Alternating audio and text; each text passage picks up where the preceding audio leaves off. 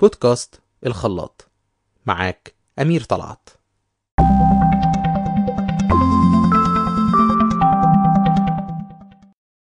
سنة 1951 العلماء عملوا تجربة مهمة جدا في تاريخ العلم.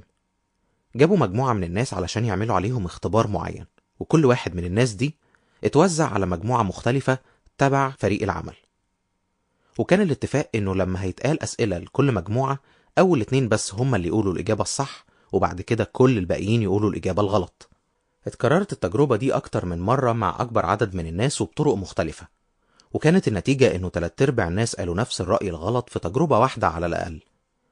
الناس دي ما قالتش الرأي الغلط بسبب خوف أو تهديد أو رغبة في الموافقة بالعكس هما كانوا عارفين الإجابة الصح قبل دخولهم للتجربة.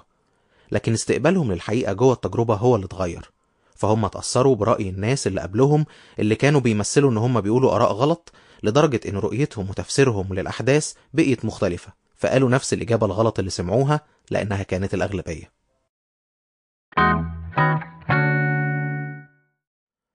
يعني إيه الكلام ده؟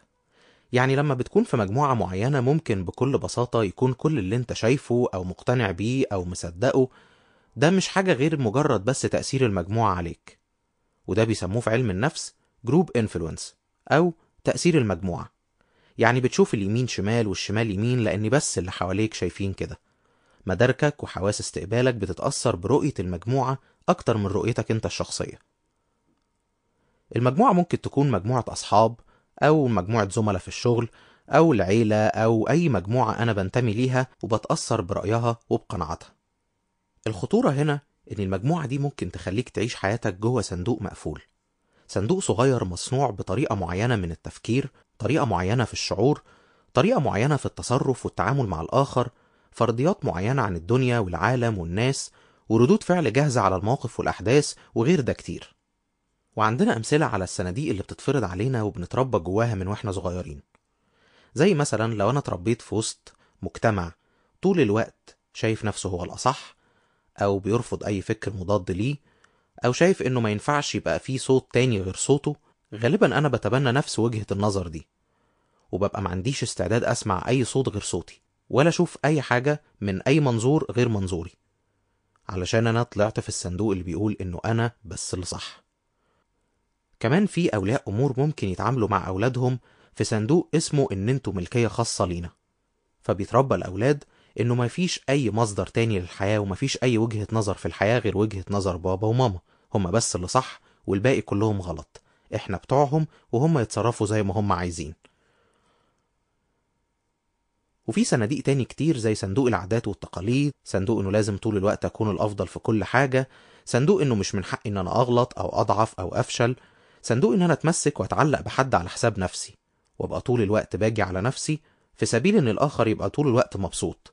صندوق دور الضحية أو الجاني أو المنقذ صندوق إن أنا أرفض وأشك وأخاف من الآخر طول الوقت ويبقى عندي طول الوقت تخوين للناس اللي حواليا. وأحيانا بتحط في صندوق الشغل اللي أنا غرقت فيه من غير ما أختاره ومن غير ما أحبه.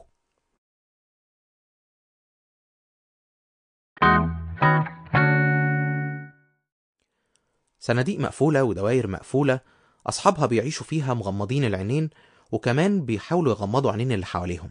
ويستمروا كده لغاية الموت وهم مش عارفين مجرد حتى المعرفة إنه في عالم تاني براهم. في حياة بره الصناديق دي في حياة كاملة خارج السجن اللي هم عملوه جوه العقول والنفوس. علشان كده في ثلاث نقط مهمين قوي لو أنا عايز أخرج بره الصندوق ده وبره الأفكار اللي أنا اتفرضت عليا من وأنا صغير. أول حاجة هو إن أنا أصدق إن في عالم كامل وجديد ومختلف عن كل اللي أعرفه وكل اللي عشته مهما كنت مقتنع بيه. وخصوصا لو كانت تحت بند إنه هي كده يعني كده. المسلمات اللي ورثناها هي أكتر حاجة محتاجين إن إحنا نراجعها محتاجين إن إحنا نبص فيها هي ليه كده. تاني نقطة هو إن أنا أكون عارف إن الخروج ده في حد ذاته مخاطرة.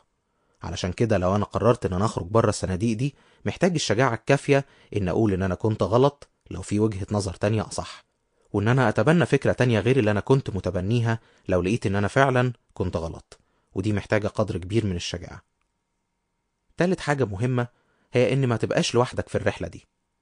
خلي معاك حد يكون بيفلتر معاك الأفكار وجهة نظر مختلفة عنك دماغ تانية بتفكر معاك فتقدر تفلتر الأفكار دي وتقدر تبصلها من كذا وجهة نظر.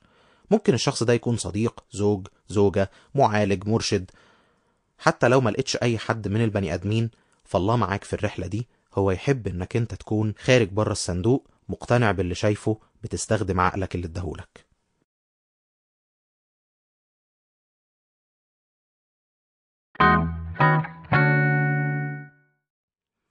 أشجعك تبتدي تشوف الصناديق اللي اتقفلت عليك دي وتتشجع إنك تاخد خطوة بره الصندوق وتشوف العالم حواليك وتشوف المواضيع من وجهة نظر حتى المختلفين عنك.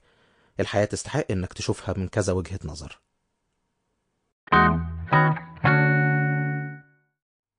شكرا لمتابعتك بودكاست الخلاط. لو عجبتك الحلقة ما تترددش إنك تشارك بيها غيرك. وما تنساش تعمل like لصفحة الفيسبوك و follow ال account الإنستجرام ولأي application بتسمعني عليه دلوقت علشان توصلك كل الحلقات اللي جاية. ولغاية الحلقة اللي جاية بتمنى لك محاولة حياة ناجحة جوه الخلاط.